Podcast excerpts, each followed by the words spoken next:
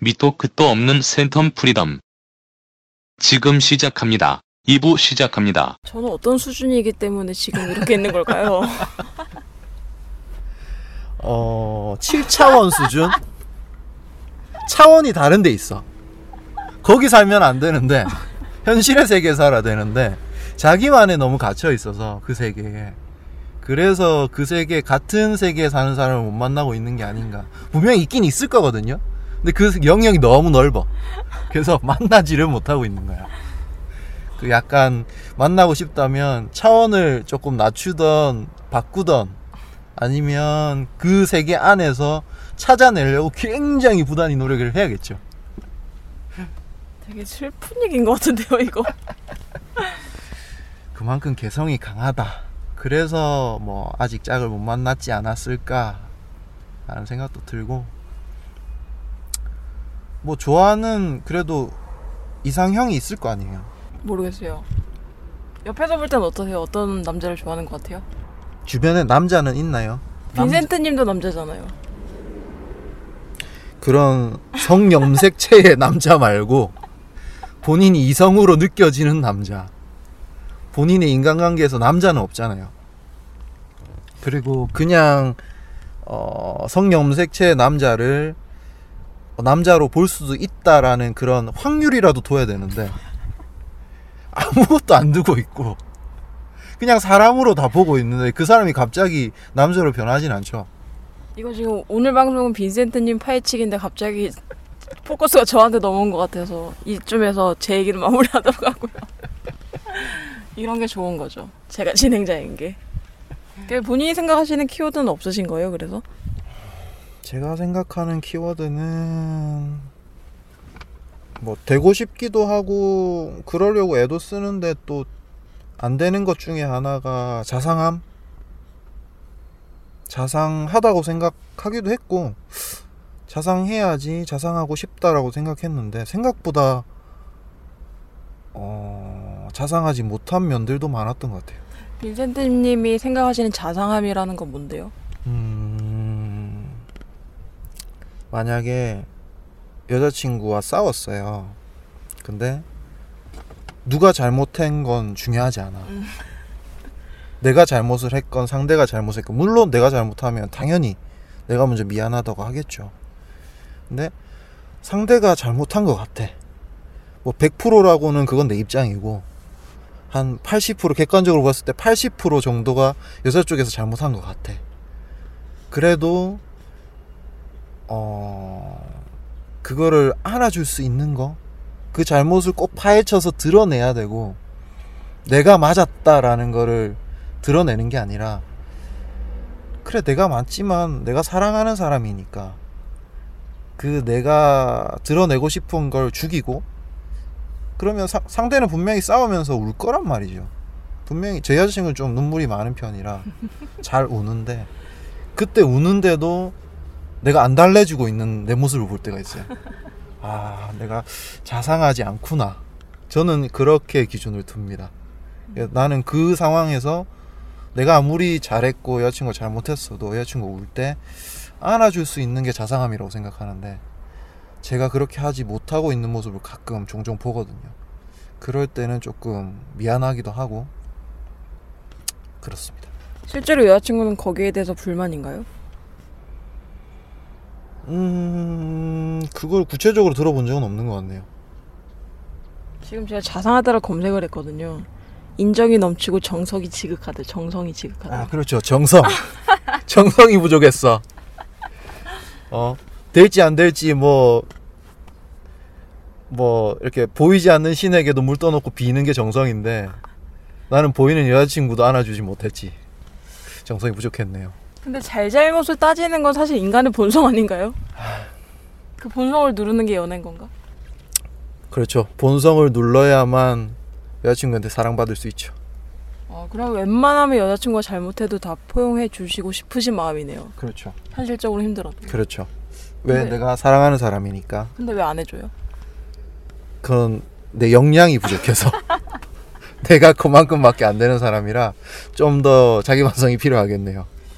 근데 제가 여자지만 여자분들 중에 그런 분들이 있어요. 자기도 잘못한 걸 알아요. 근데 그냥 우기고 싶은 거죠. 그럴 때 남자친구가 잘 받아주면 진짜 행복한 거고 아니면은 자기가 잘못한 것도 짜증나는데 이제 그건 이미 잊었고 이 남자의 태도에 너무 화가 나는 거야. 참고하셔서 적절히 사용하시길 바래요. 한 번도 보여준 적이 없는데 제 얘기를 본 것처럼 이야기하는 것 같아서 굉장히 뜨끔뜨끔합니다. 뻔하죠. 그런 얘기 어떻게 생각하세요? 살면서 만약에 빈센트님을 누가 평가를 하게 되는잖아요. 음. 근데 되게 그게 딱딱 들어맞아. 음. 그런 거 좋아하시는 편이에요? 네. 아 그러면 되게 음, 정답이 있는 사람인 게 좋은 거네요. 사실 이렇게 빤히 보이는 술을 별로 안 좋아하거든요. 그래서 뭐 만약에 내가 어, 갑자기 생각난 건데 친구들이랑 뭐 축구 게임을 한다고 쳤을 때 분명히 여기서는 슈팅을 날려. 그래서 이 친구는 분명히 슈팅을 할 거라고 예상을 했는데 나는 그 생각을 하고는 패스를 하는 거죠. 그런 짓을 좀 많이 해요. 그래고는 골을 못 넣어요. 그치만 이 친구를 이 친구의 그 예상을 내가 깼다라는 그 희열로 그냥 만족감을 얻는 거죠. 그리고는 그 게임을 져도 돼. 나는 그 희열로 그냥 살아가는 거죠. 그래서 그렇게 빤히 보이는 수를 좋아하지는 않는데, 근데 누군가를 나 누군가가 그러니까 결국은 내 장점들을 봐줄 때 그거를 그게 좋은 것 같아요. 그게 그 수가 보였을 때는 내가 정말 어, 잘 살았구나, 어, 잘 살고 있구나 이런 게 생기는데 뭔가 내 단점들을 빤히 볼 때 그럴 때는 조금 뜨끔뜨끔하고 그 친구 안 보고 싶고 다음에 약속할 때 어, 다음에 보자. 그렇게 미루고.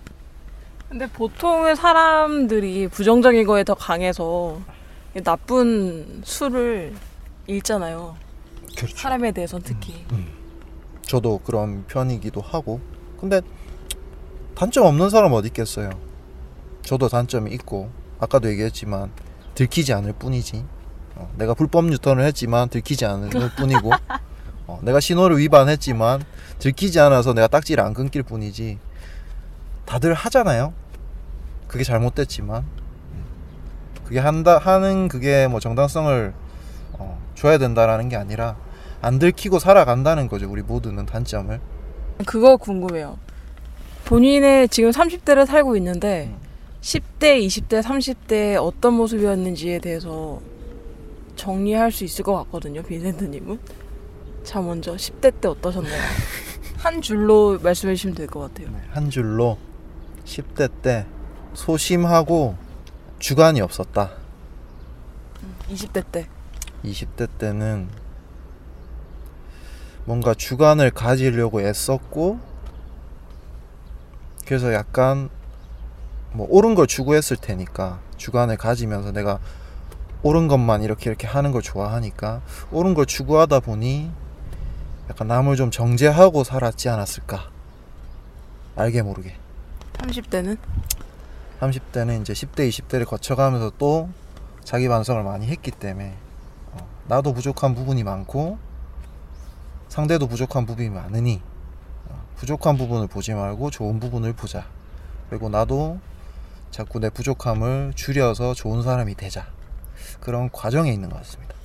본인이 여태까지 살면서 데이터를 많이 축적했다고 생각하세요? 그러니까 어떤 선택의 문제나 뭐 그런 옳고 그름에 대한 판단이라 해야 되나? 그래도 나름 판단을 할 때 현명한 판단을 하려고 애를 많이 썼었고 그래서 지금은 그 데이터로 판단을 하고 좀 모자라는 부분들을 이제 어, 경험 있으신 분들이나 더 현명하신 분들에게 조금 물어보면서 가장 틀리지 않으려고 제가 약간 성격이 똑같은 거 두 번 하는 거 별로 안 좋아하거든요 그래서 공부를 못했어 복습을 안 했어 핑계인 것 같고. 그래서 뭔가 선택을 하고 했을 때 또다시 반복해서 그 선택을 해야 되고 그런 일들을 다시 처리해야 되는 게 좀 싫어서 한 번 선택할 때 굉장히 신중히 선택을 했던 것 같아요. 돌발 상황을 별로 안 좋아하시잖아요. 그렇죠. 돌발상을 즐기는 편은 아니죠, 제가. 어떠세요? 약간 30대를 들면서 저는 더 돌발 상황들이 많이 생기는 것 같은데 음... 그- 그런 상황들에서 여태까지 데이터가 축, 축적이 돼 있으면 좀 그래도 좀 더 빠른 속도로 넘어갈 수 있을 것 같은데 전혀 다른 방식의 돌발 상황들이 서른이 넘어가면서 생기는 경우들이 있더라고요. 그럴 때 어떻게 하시는지. 예전 같았으면 피하고 싶었을 것 같아요. 왜냐하면 내가 부족한 부분이 드러나는 거니까. 근데 요즘은 그냥 내가 모르면 모른다라고 인정하고 도와달라고 요청하는 것 같아요. 예전에 제가 약간 장남 그 장남 증후군 이런 것도 좀 있는 것 같거든요. 그래서 숙제할 때 좀 도와주세요 이런 말을 못했어. 내가 어떻게 해서든 해내려고 했고 못하면 못하는 대로 그냥 혼나야 됐고 그게 약간 장남 증후군 같은데 제가 좀 그랬는데 그거는 약간 소심했던 10대랑 연결, 연결 이 되는 것 같은데. 그래요? 소심해서 그랬나? 지금은 모르면 모른다. 어, 도와달라. 잘 모르겠다. 미안하다. 그런 얘기를 그냥 솔직하게 얘기하고 그 문제를 어떻게 해서든 해결하려고 하는 것 같아요. 부딪히는 것 같아요. 문제 앞에. 그 문제 앞에 서고. 그렇게 해서 그렇게 하면 또 솔직함이 또 많은 문제들을 해결할 수 있더라고요. 또 그게 또 제 데이터 중에 하나고. 음, 그래서 저는 요즘은 그렇게 하는 것 같습니다. 네. 최근 들어서 가장 본인이 잘했다고 생각하는 일 있어요? 결혼? 빼고. 왜 결혼 왜 빼? 결혼 왜 빼? 가장 중대한 중대사 중에 하나인데 인생에 결혼은 아직 안 했으니까. 아, 갈 때까진 간 게 아니다. 좀 더 구체적이었으면 좋을 것 같아서요. 결혼 안 해서도 어떠한 문제가 있었는데 이런 모습을 내가 보이다니 내 스스로 너무 대견하고 멋있어.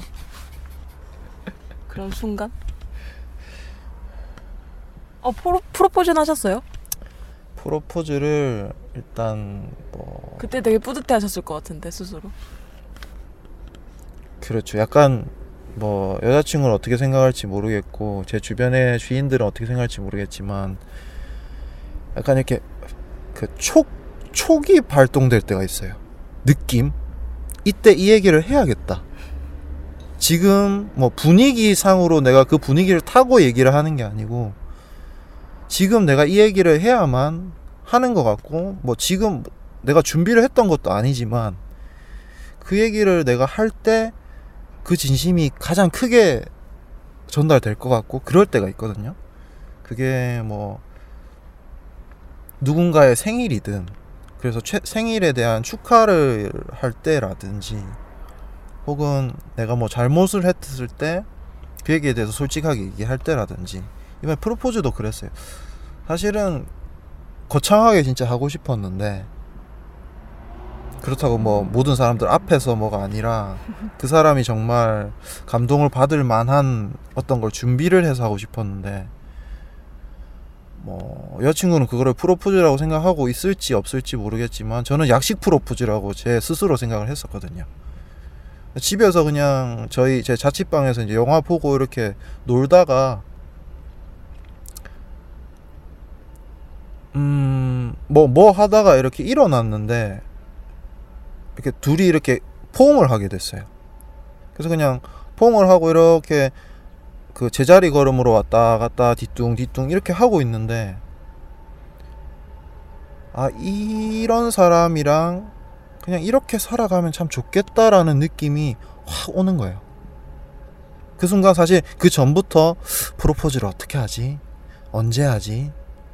뭐라고 얘기하지? 그런 거를 굉장히 고민을 많이 했었는데 그 순간 그냥 어 지금 얘기해야겠구나라는 생각에 여자친구가 제, 제 여자친구는 약간 이렇게 결혼을 어떻게 어떻게 조율하다가 프로포즈를 해가 아니고 프로포즈 먼저 해. 결혼하자고 먼저 얘기해. 그럼 결혼 얘기하자. 이런 스타일이었거든요. 근데 내가 생각했던 거랑 너무 다른 거야. 아니 결혼 얘기 어느 정도 진행이 돼야 뭐 프로포즈도 하지. 나는 이렇게 생각했는데 사실 그 얘기를 듣고는 가만히 생각하니까 순서는 그게 맞는 것 같더라고. 아 그럼 하긴 해야겠는데 이 뭐 뭐가 없는 거야 아무것도 언제 해야 될지 뭐 뭐라고 얘기해야 될지 뭐 아무것도 없는 거야. 근데 그 순간 오더라고요. 그래서 그냥 귀에 대고 얘기했어요. 나랑 결혼할래? 근데 그 한마디에 여자친구가 굉장히 좋아했던 것 같아요 그때 사실 그렇게 프로포즈 했거든요 그게 다였어요 사실 근데 그 친구한테는 그 기억이 남아 있지 않을까? 내, 내 생각인가? 웃지 마. 웃지 마. 여자친구 데리고 나와야겠네. 아 나 씨.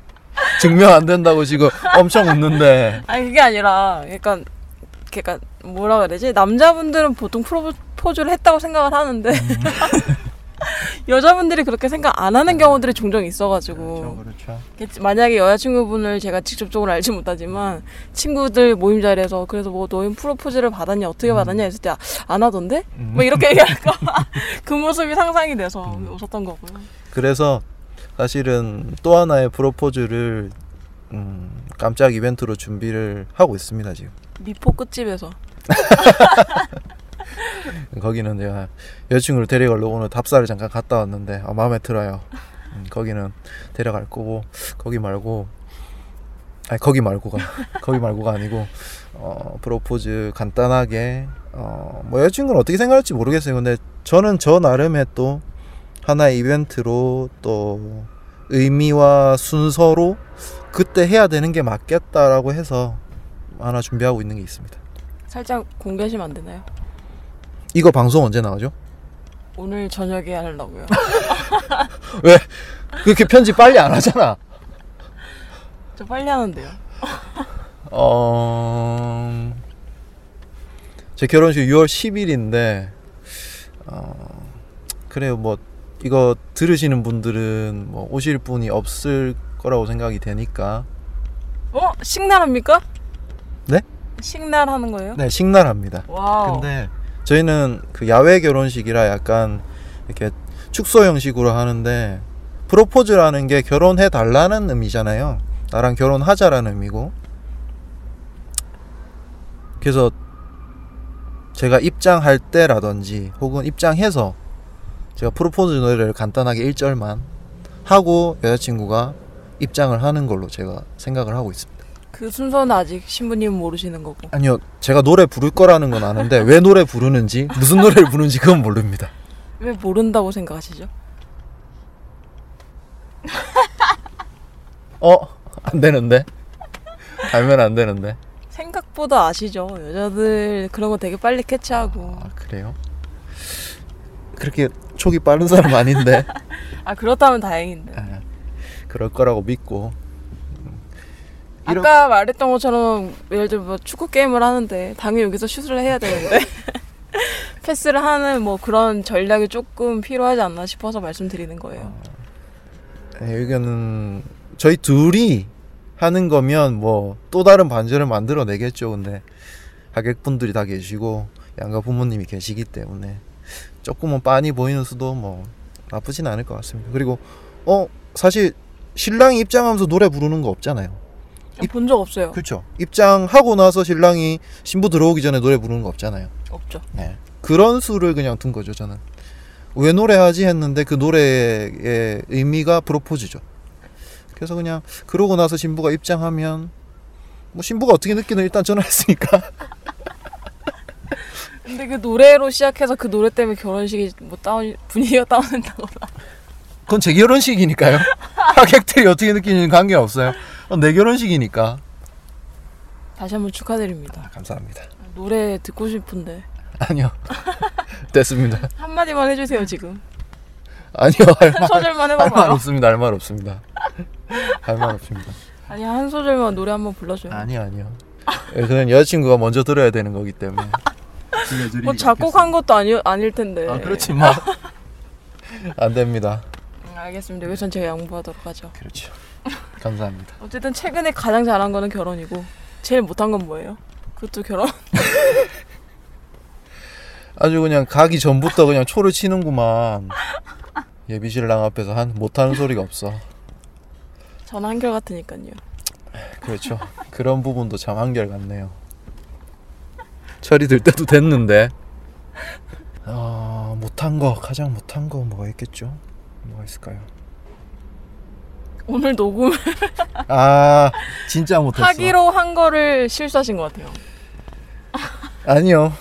하기로 했으면 그냥 하면 되는데 잘하고 싶어서 또 과욕을 부렸는데. 그렇죠. 생각을 많이 하다가 시간이 너무 늦었고 여자친구는 그 사실을 알았고 출발한 줄 알았는데 아직 출발 안 했다 그랬더니 짜증이 났는지 끊으라 그래서 전화 끊겼습니다. 아유 감사합니다. 그렇게까지 희생을 하셔가지고 저희 방송에 나오셔가지고 저는 진짜 감사하게 생각하고 있고요. 녹음하면서도 잘하고 있는 일인지 잘 모르겠습니다.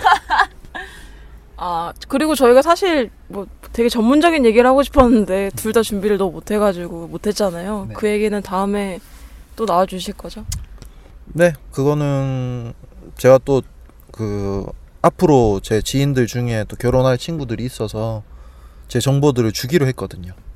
음. 아, 근데 그거를 좀 정리를 해서 줘야 돼서 제가 시간이 여기 내려오는 시간이 너무 촉박해가지고 뭐 막 회사 다니고 막 정리할 시간이 없어서 좀 준비를 못해서 왔는데 다음에 제가 조금 정리를 해가지고 그 정보 그 친구한테 줄 수 있을 만한 정보가 정리가 됐을 때 그거 가지고 남겨놨다가 녹음 때 제가 한번 들고 오겠습니다.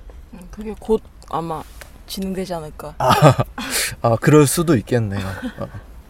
어. 결혼 전에 한번 녹음해 주시는 걸로. 네, 한번 생각해 보겠습니다. 여자친구도 그때 같이 나올 수 있으면 같이 나올 수 있을지 모르겠지만 제가 그런 얘기하면 또 뭐 하는 짓이냐고 또 정색할지도 모르는데 아 되게 좋으신 분 같아가지고 꼭 빨리 뵙고 싶네요. 아 굉장히 좋죠. 사랑합니다 신부님. 이런 방송에서 그런 사적인 멘트 자제해 주시기 바랄게요. 사랑해 유진아. 어, 이제 가보셔야 돼가지고 슬슬 마무리해야 될 것 같은데요. 어떠셨어요? 아 진짜 이렇게 녹음하는 줄 몰랐네요. 들을 때는 그래도 이 정도는 아니지 않을까 뭔가 그림을 그린 게 있었는데 아 진짜 약간 당황스럽고 뭐 조금 끊었다 가고 이런 것도 있을 줄 알았는데 아, 논스톱이네요 그냥. 그런 거 없죠. 아 다음에는 약간 볼펜 물고 발음 연습 좀 하고 나오겠습니다.